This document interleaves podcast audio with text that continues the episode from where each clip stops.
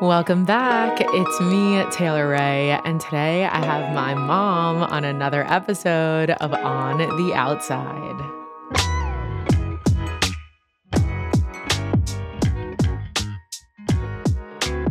Today, we have another family chat, and I'm super excited to bring you this conversation between me and my mom, Jasmin Almonte. My mom is my go to person for advice, for guidance, for help. She's the person I asked to double check if I'm right about something, if I'm wrong about something. And she actually has sat through every paper I've ever written from elementary school through grad school. I read her all of my essays, including 20 page papers. She's here for it. She is my first teacher, advocate, and just my absolute champion. In our conversation today, you're going to get some tips, some wisdom from my mother. She's going to talk to you about her morning routine, which is so elite. If I could start my day like my mom did, I would really be in amazing shape. She talks about her morning routine. You get to know her a little bit better through our conversation, and you see why I am who I am because I got it all from my mama. I'm so thrilled to bring you our conversation. So, why don't we get into it?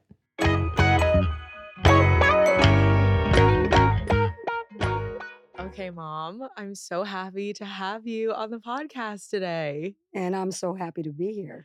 Um, anyone that listens to this podcast or knows me at all in any capacity knows that I talk about you all the time because we're best friends. Absolutely. And but we weren't always absolutely best friends. I feel like we always got along, but we've gotten closer and closer the older that I've gotten. Um, to the point that now we're obsessed with each other. I agree. And I love that for us. Uh, so this episode, I really just want the audience to get to know you a little bit more and yeah, just talk about your story. So let's start at the beginning. let's start at the beginning, just like where you grew up and what your childhood was like. Um, well, I grew up in the South Bronx in New York, born in Puerto Rico. Uh, my childhood was really great. I mean, I had, I have two sisters, a brother, mom and dad. Uh, we lived in the projects, loved the projects. um, that was my home. And um, grew up in a predominantly Hispanic, Black area. Um, our neighborhood was very community vibes, um, very supportive. Um, yeah, great friends. I have really good memories of my childhood as far as feeling that I belonged and that it felt like home. I never felt like an outsider living yeah. in New York in the Bronx and my friends and family. And so overall, really good. And I think that's also why I always wanted to move to New York as a kid because I didn't really feel super included. And I know you had that experience. And I was like, oh, when I move to New York, everything's going to be perfect. It wasn't perfect, but I did, I do love living in New York. Um, okay. So at 14, right? You moved back to Puerto Rico? Um, yes. I moved to Puerto Rico right before my 15th birthday. Um, again, it was totally different because it was an island. I wasn't living in a city anymore. Um, leaving all my friends behind. and you spoke Spanish already. I did. Uh, we spoke Spanish at home. Um, everything else, school, friends, was all English. Um, I did have Hispanic friends, but um, we didn't really speak Spanish. For some reason, it was something we did at home. Um, but I spoke both languages, always Spanish and English. Um, I even read some Spanish. Um, my mom, you know, there would be newspapers and things around the house in Spanish, and I did learn some Spanish as well. Um, but I moved to Puerto Rico, and it was a big change, but it was a good change because, again, I was surrounded with people that made me feel very much a part of, as well as having family, great grandmother right next door, cousins, aunts, uncles. Um, my cousins became my best friends. I had my grandfather out there. So, family that I usually didn't get to see, I was able to have relationships with. And school was so different from school in New York. So, I actually learned to embrace it pretty quick. And yeah, yeah it was good. Yeah. I think that a huge part of, I mean, as long as when I was when you first had me, you weren't a teacher or like working with kids. You were working as a hairdresser. Yes. But my like most of my life, I've known you as someone that works with kids and is like always around kids. I was so young when you made that like change. I actually have a memory though of you on the phone, like quitting from working at your hair salon. Like I remember you doing that. But what was that like for you? Like making that change? Um, you know, uh, change for me was something that I was never comfortable with. Um, having children really does change your life for sure. And I was a hairdresser in New York for 20 years and loved it. And once I moved to New Jersey from New York, I got married. And when once I had you, um, I, of course, obsessed with my child and wanted to make sure you were safe. I, of course, started doing volunteer work with children. Never worked with children in my life, hairdresser all my life, but wanted to kind of be nosy and find out what was going on in your classroom and what was going on in your school. So as soon as you went into um, kindergarten, I started becoming a volunteer and working with kids. And um, your dad actually said something super smart when he said, You actually enjoy your volunteer work more than your job. And I said, Wow, he's right. I do. Maybe I should work with kids. Yeah. So that's how that started. Was it scary? Change is always scary. Um, but I felt so much joy in my volunteer work. Again, I didn't know if it was going to work. I knew it was going to be good for me because I, I did feel a lot of joy volunteering. So it was just a matter of taking a leap of faith. And I knew it was time to hang up my scissors and stop cutting hair. And, you know, it was a new chapter. Yeah. And as a teacher now, you taught preschool, kindergarten, but you've also worked with like babies and you've also worked with like older kids, right? Yes. Yeah. Yes. Well, working for PAL and then YMCA, I worked with uh, school age kids, which included um, from kindergarten all the way to middle school or junior high school, like we say in New York. And then um, working at a preschool, they actually put me with infants, which I never worked with, but I was a mom. So I said, I, know I could do this. So I did work with infants. Um, I am a preschool teacher. I do pre K, preschool, um, three to five year olds, um, and I love it. And then in the summer, I get to work with the older kids, which again are school age, you know, fourth, fifth graders. Um, I really don't have a preference. I just love kids in general. I mean, it's definitely my purpose to work with children. Yeah. Yeah. Something that you said to me, um, I don't even know when, but you were saying like some people have a job and some people have work, and that you're so lucky that your job is your work. Right. Like it's like a job might be something that you do to make money, but your work might be something that feels like your purpose, but you get to do both, like Right. all in one. Yes. Because um, your job is where you kind of go to make a living. We all need to have a job. And I think of work equivalent to your purpose. So you have to bring your purpose to your job, regardless, whatever you do for a living, because having a purpose is the whole reason why you get up in the morning. You know, so I can't imagine not having a purpose. So that's why the job and purpose thing. But in all fairness, I did hear a TED talk on purpose and work. And, um, you know, that was kind of life changing for me because it really hit the nail on the head. It kind of explained the way I felt. Mhm. And someone put it in words that I was like, yes, that's that's exactly what I'm doing. So yeah. As my mom, I think all of like even when we were having our engagement party and all of my friends were like going to meet you, they were like I feel like you had a people like people were lining up to get advice from you. Like you were seated somewhere and all my friends were like lining up to like talk to you or get advice from you. And one of my friends was like, she's our mom now. Like she's the group mom. Um, I feel like you're gonna cry, Va. You, No, I'm not. you- I don't know. Where do you find it to like be so giving with like your advice and like just being so open to listen to people Right. and so open to I don't know, I feel like you really see people. Like people really feel seen by you. Right. Um, you know what? I really, you know, that my my spirituality is key and it's really the center of my core. So I think that I always pray for guidance, um, say the right words to the right people. Everybody doesn't need the same thing. I don't always have the answers. I have learned to be a better listener. Sometimes that's all people need someone to listen. Um, life experience, definitely. You know, people sometimes I just connect because been there, done that. Um, and people that are important to you are important to me. So that helps that your friends, if they come to me, um, you know, I feel like you know, they're, they're an extension of you um because you have a family outside of your family. And I know your circle is very important. So, um, and I, you know, I've always had, I think it's just something I was kind of like, I don't know if it's the way I was raised. I know my mother was the one that all my friends went to. I didn't handle it as well as you did. It used to make me very jealous. Mm. My friends would ask me, like, is your mom home? Because I need to talk to her.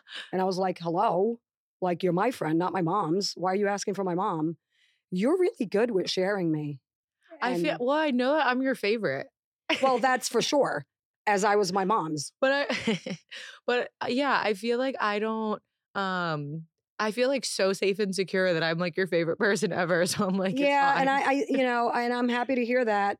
But um, yeah, I think also watching, I am right. Yeah, absolutely. and watching my mom, I didn't realize at the time because there's so much that you go through in life that you don't realize how it comes back full circle. But watching my mom giving my friends advice and admiring that in her actually might have planted seeds. Yeah because you plant seeds and you know sometimes they don't flourish till later on in life for sure. So yeah. When i think about you there's a few things that come to mind. Obviously one you being my mom. Two you being a teacher or working with kids.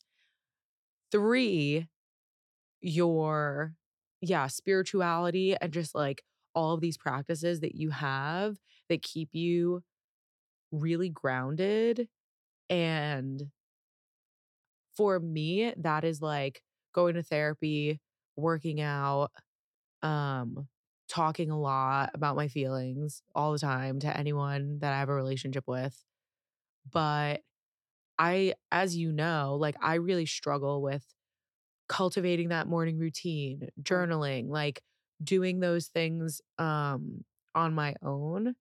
And I don't know. I feel like you really have it down. So did, were you always like that or like mm. how I know you don't have the exact same morning routine like every day, but right. for the most part, like what does it look like like on the on the best day? Okay. Yeah, my my morning routine um I've always had to find a way to center myself even as a young teenager. Um, I started really journaling didn't know that it was called journaling back then when I was probably 12, 13 years old. But I used to write on my calendar, or I used to look for lines paper and write on it. And what I was doing was kind of writing my feelings. It wasn't a dear diary. It was almost like I needed to cleanse myself, kind of a, a cleansing of starting a new day. It was something that I didn't realize how much I was going to embrace later on in life. But mornings, I've become such a morning person throughout my life because it's a new start it's like a clean slate. Everything's fresh. Everything from the day before is gone. It's in the past. And that always gave me like a feeling of renewal and just kind of like like hopeful. A new start. It's all about hope. And that's really key. You're right. So um I, I mean, I started journaling a million years ago. I feel like I can't remember a time. Writing for me has always been my tool. That's, you know, I always tell you, you know, whenever you tell me something that you say, you know what, mom, that really helped me. And I said, you need to pull that, put that in your toolbox. Because mm-hmm. I feel like that's what we do. The things that work for us, we don't realize how much we're going to need them throughout our life. And I was lucky enough to realize that writing was a tool that really helped me. And as time went by, reading went along with that. My sister, my older sister, taught me the passion of reading and writing at a very young age. And um, I realized that words and books not only took me to different places, but also inspired me. So whether it was poetry or a story. So yeah, writing and reading to this day are very much the core of what helps me align myself for a new mm-hmm. day. So what does that like yeah, like what are take me through like the morning, like all the different things that you Okay, my you mor- n- that you like love to do ideally. Okay, my morning is kind of, re, you know, routine, very much so. Um, get up in the morning, as soon as I open my eyes, At the crack of dawn. as soon as I open, yes, I am a morning person, which is funny because, you know, I used to club and stay out late and get home the next morning when I was a New Yorker and lived a single life, of course. But my life for a long time has been open my eyes first thing in the morning, like six o'clock. Um, grateful for a new day immediately. Come go to a place of gratitude. That is key because if what you put in your minds and how you wake up in the morning, um, you don't want to start grabbing your phone and looking at emails and looking at social media or letting negativity go into your mind. You don't give it a chance because you're going to plant this on purpose for a purpose. So you're not going to give it an opportunity to sneak into your mind. So you immediately go to a place of gratitude. Thank you, God, new day. So happy that, you know, I have this opportunity to start fresh. I jump out of bed because I do. I'm excited. I'm one of those weird people that's excited to actually get out of bed. And I go to my kitchen, love my home. Very important, your environment, your home environment. Where you live, it has to be a place that makes you feel serene and peaceful. That for me is so key. My place of, I call it prayer, journaling, cleansing, is the kitchen table. Everyone has their place. That's my nook, kitchen table, my cup of coffee, my journal, pen in hand, ready for the world. That's how I start. And then I just start to, I don't want to use the word purge, but I start to cleanse in the sense yeah. of, you know, and you could start that however you want. Um, but I started with, thank you, God, for a new day. And I like to write maybe things that stayed on my mind. What did you wake up thinking of? Um, what concerns do you have? Concerns are very important because you want to get those out of the way. You don't want to be concerned about anything. You want to surrender it. You want to release it. Once you surrender something, you can't worry about it again because you've surrendered it. So you don't get it back. We're only human. Of course, we have our minds. The renewal of the minds is really my goal to renew that mind daily Mhm. because our thoughts are really what show how we move in the world and how we move throughout the day. So, captivating our thoughts is very difficult, but the more you do it, the more it becomes the norm. I mean, I'm 63 years old. I like to believe I started doing this probably at a very young age and throughout my life. Some days, of course, are better than others. Your best is not always going to be the same, but it's always good enough. And you have to give yourself some grace and know that. Yeah. Yeah. That was good, mom. Well, because I'm passionate about that. Yeah. No, you're such a morning girl. I I mean, I do. I try to implement all of the things that you said. It's so hard. I wake up and I grab my phone like a little demon and Right. and it's a rough start to the Yeah, day. But It's a rough start. It it is, really uh, is. You know, and it No, wasn't always right. like, I'm not doing that anymore. You're I'm not freaking doing that anymore. yeah, it really, it really is. Um, and journaling doesn't have to be your thing. You know, I have a friend that does not pray. She tells me I don't pray, Jasmin. I don't really, you know, have this God that I pray to, and I don't, I don't journal. But she is one of the most centered people that I know, and I admire her. And I think that her prayer, which she doesn't realize, is nature. She Mhm. walks, she kayaks, she has a canoe, she goes fishing. Who does that? Who goes bird watching? Who does? Hello, who are you? You know, it's like, what? And, you know, nature, walking, it could be, it doesn't have to be my thing. It could be your own thing. It could be music. It could be listening to music, writing poetry. It could be, you know, a podcast. Yeah. Your thing could be, I think it's really hard. Last time uh, I saw you, it was really funny. We were talking about like our morning routine, and I had these like daily affirmation cards. I remember I told you I don't even like these. I was like, I literally use them every day and I don't even like them and I think they're dumb. And you were like, stop using them. yes. But you see, I think especially with social media, and as someone that's on social media, you see these morning routines that it's like, first I do this, and then I do that, and then I do this, and like this is how I'm so centered. And I'm like, oh, I want to do that. But it it really feels like what you're talking about is not like something external that you put on. It's something that's internal that you bring out.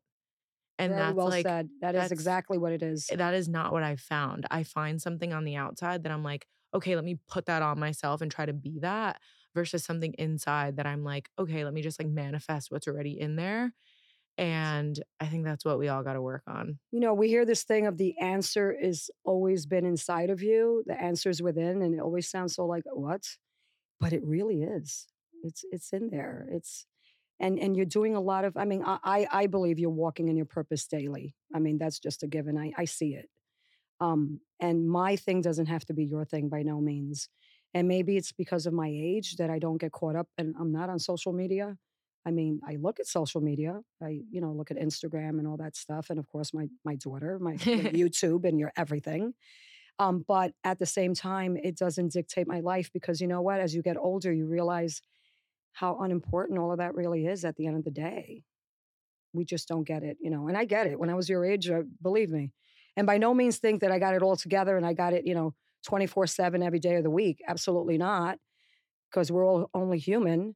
But at least I know where to find my place of rest and to allow myself that. And I know we all hear it's okay not to be okay. And it's like, oh my God, everybody says that. But it really is. We're not always going to be, some days are better than others, like I said, and your best is not always going to look the same. And that's okay.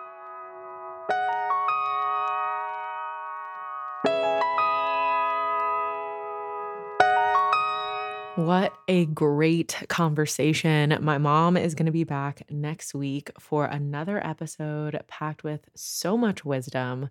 Once again, thank you for being here. See you out there.